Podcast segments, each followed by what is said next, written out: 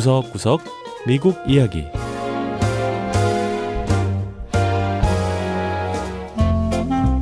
미국 곳곳의 다양한 모습과 진솔한 미국인의 이야기를 전해드리는 구석구석 미국 이야기 심현지입니다. 미국에서 가장 오래된 동물원 가운데 하나인 시카고의 링컨 공원 동물원이 올해 개관 150주년을 맞았습니다. 링컨 공원 동물원은 1868년 백조 두 쌍으로 시작해 지금은 세계 곳곳에서 온 동물을 만나볼 수 있는 대형 동물원이 됐다는데요. 외관은 변했지만 150년을 이어온 동물원의 정신만큼은 변화가 없다는 링컨 공원 동물원을 찾아가 보죠.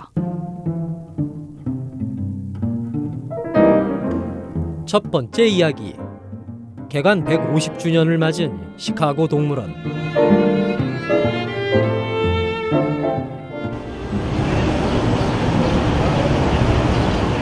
일리노이주 시카고에 위치한 링컨 공원 동물원. 다양한 종류의 동물들이 방문객들을 맞이합니다. 에이드리언 호리건 동물기록관리 매니저는 링컨 공원 동물원이 150년 전 뉴욕시로부터 받은 선물로부터 시작됐다고 설명했습니다. When the commissioners of the Board of Public Works of the City of Chicago received a gift 뉴욕에 있는 유명한 공원 있죠. 센트럴 공원 관리국이 시카고시의 공공사업위원회에 백조 두 쌍을 선물했습니다. 그 선물은 당시 뉴욕에서 여러 문화기관을 세웠던 유명인사 앤드류 그린과 일리노이 미시건 운하에서 일하던 그의 동생이 낸 아이디어였어요. 지금도 여전히 동물원의 연못 위엔 백조들이 우아하게 떠다니는데요.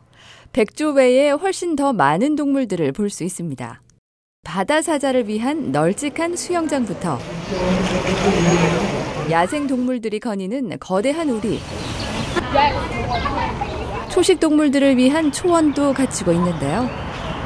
200여 종의 동물들이 매년 300만 명의 방문객을 맞이하고 있습니다. 시카고에 살다. 보니 가까운 동물원을 종종 찾는다는 이 방문객은 동물원이 올해 150주년을 맞았는지 미처 몰랐다며 놀랍다는 반응을 보였습니다. 동물원에서 평화롭게 거니는 동물들. 하지만 기후변화로 인해 동물들의 생태계가 위태로워지고 생활터전을 잃게 되면서 상당수의 동물이 개체수를 이어가는데 어려움을 겪게 됐다고 합니다. This species of penguins, African penguins, are endangered in the wild, and we're part of a species survival plan. 우리 동물원에서 만날 수 있는 아프리카 펭귄의 경우 현재. 야생에서 생존이 위협받고 있습니다. 따라서 우리 동물원은 다른 동물원들과 함께 아프리카 펭귄종의 개체수 유지를 위한 프로그램을 진행하고 있습니다. 한 가지 반가운 소식은 우리 동물원에서 아프리카 펭귄 새끼 한 마리가 태어났다는 거예요. 지금 4개월인데 건강하게 잘 자라서 덩치가 벌써 자기 부모만 합니다. 시카고는 아프리카 펭귄의 고향과 기후가 아주 비슷하기 때문에 펭귄들이 적응을 잘 한다는데요. 시카고의 강한 바람, 눈이 많이 내리는 추운 겨울과 포근한 여름 날씨가 남아프리카와 비슷하다고 하네요. 그런데 링컨 공원 동물원이 많은 사람의 사랑을 받는 데는 또 한 가지 이유가 있다고 했습니다. So the zoo has always been free since it was started as a uh, civic park. 우리 동물원은 입장료가 없습니다. uh, early in the zoo's 처음 개관 때부터 시민들을 1870s, 위한 무료 공원이었어요. we should 사실 동물원 개관 후 초기인 1870년대만 해도 시설 유지와 동물 관리를 위해서 입장료를 받아야 하는 게 아니냐는 목소리도 있었습니다. 하지만 공원위원회 측은 결국 입장료를 받지 않기로 결정했고요. 지금까지도 무료 입장 원칙을 고수하고 있습니다. 일반 시민들 그리고 동물을 좋아하는 사람이라면 누구든 찾아와 자연을 감상하고 또 동물에 대한 소중함을 느끼게 하겠다는 링컨 공원 동물원의 이 전통은 150년이 지난 지금까지 변함없이 내려오고 있습니다.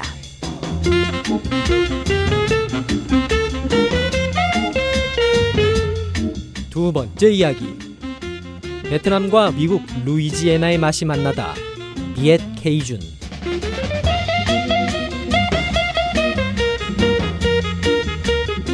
미국 남부 걸프 연안을 대표하는 것 중 하나가 바로 케이준 문화입니다. 케이준이란 과거 캐나다 동부의 프랑스 식민지 주민들을 일컬었던 말인데요. 18세기 중반 이들 케이준은 미 남부 루이지애나주로 이주하게 되고 이곳에서 자신들만의 문화를 형성하게 됩니다. 케이준이라고 하면 특히나 독특한 요리로 유명한데요. 해물이나 소시지, 쌀을 독특한 양념으로 버무린 케이준 음식은 미국인들의 큰 사랑을 받고 있죠. 그런데 미국 남부에 가면 케이준 음식의 매력에 베트남의 맛을 결합한 색다른 요리가 있다는데요. 비엣 케이준이라고 불리는 이 독특한 맛의 조화를 만나보시죠. This is how we start to um, sort out the crawfish. 큰통 안에서 크로피쉬가 쏟아져 나옵니다. 크로피쉬는 작은 민물 가재로 케이준 요리에서 빠질 수 없는 식재료인데요. 갖가지 양념으로 버무린 가재가 한 솥 삶아져 나옵니다. 여기까지만 보면 케이존의 대표적인 요리인 삶은 크로피시지만 요리사 트롱 누엔 씨는 여기에 자기만의 비법을 더합니다. 여기에 제가 지금 뿌리는 양념이 바로 제가 개발한 비엣 케이준 양념입니다. 누엔 씨의 주방에선 이렇게 독특한 양념을 가미한 요리들이 탄생하고 있습니다. 베트남 이민자 출신인 요리사 누엔 씨는 케이준 요리에 베트남의 맛을 더한 Crawfish and Noodles라는 식당을 운영하고 있습니다. Back in Vietnam, um, my grandmom was a very great cook. 제가 베트남에 있을 때 할머니와 함께 살았는데 할머니가 요리를 굉장히 잘하셨어요. 전 할머니가 해주시는 그 맛있는 요리를 먹으며 자랐죠. 할머니 옆에서 요리하는 걸 늘 돕곤 했는데 그러다 보니까 할머니 손맛이 자연스럽게 제게 전수됐습니다. 누엔 씨는 1980년대 말 정치적 난민 신분으로 미국에 왔습니다. 이후 미국에서 공부도 했고 루이지애나에 살며 여러 직업을 거쳤는데요. 결국 해산물 요리를 취급하는 식당을 열게 됐다고 합니다.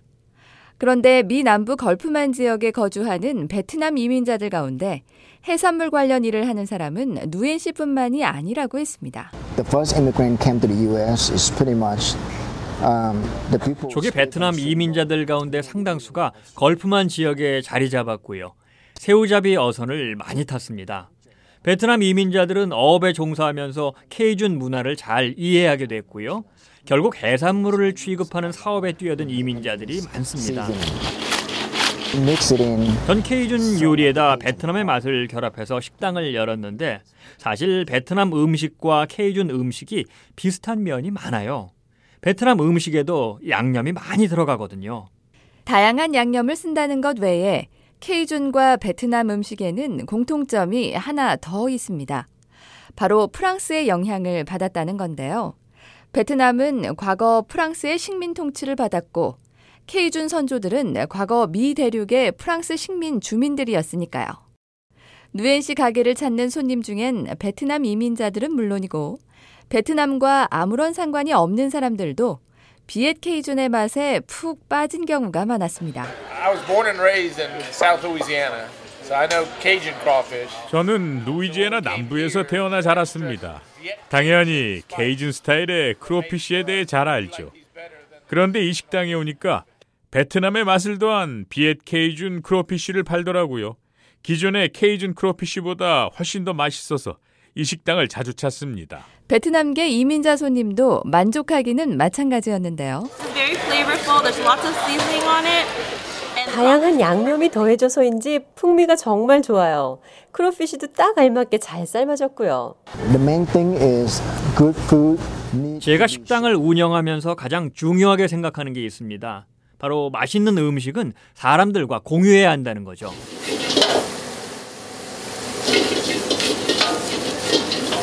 독창적인 맛으로 식당을 찾은 사람들에게 기쁨과 만족을 주는 누엔 씨. 자신의 뒤를 이을 다음 세대 요리사들은 베트남과 케이준 문화의 융합을 더 멋지게 담아낼 더 나은 비엣 케이준의 맛을 창조해내길 기대한다고 했습니다. 네, 구석구석 미국 이야기 다음 주에는 미국의 또 다른 곳에 숨어 있는 이야기와 함께 여러분 다시 찾아오겠습니다. 함께 해주신 여러분 고맙습니다.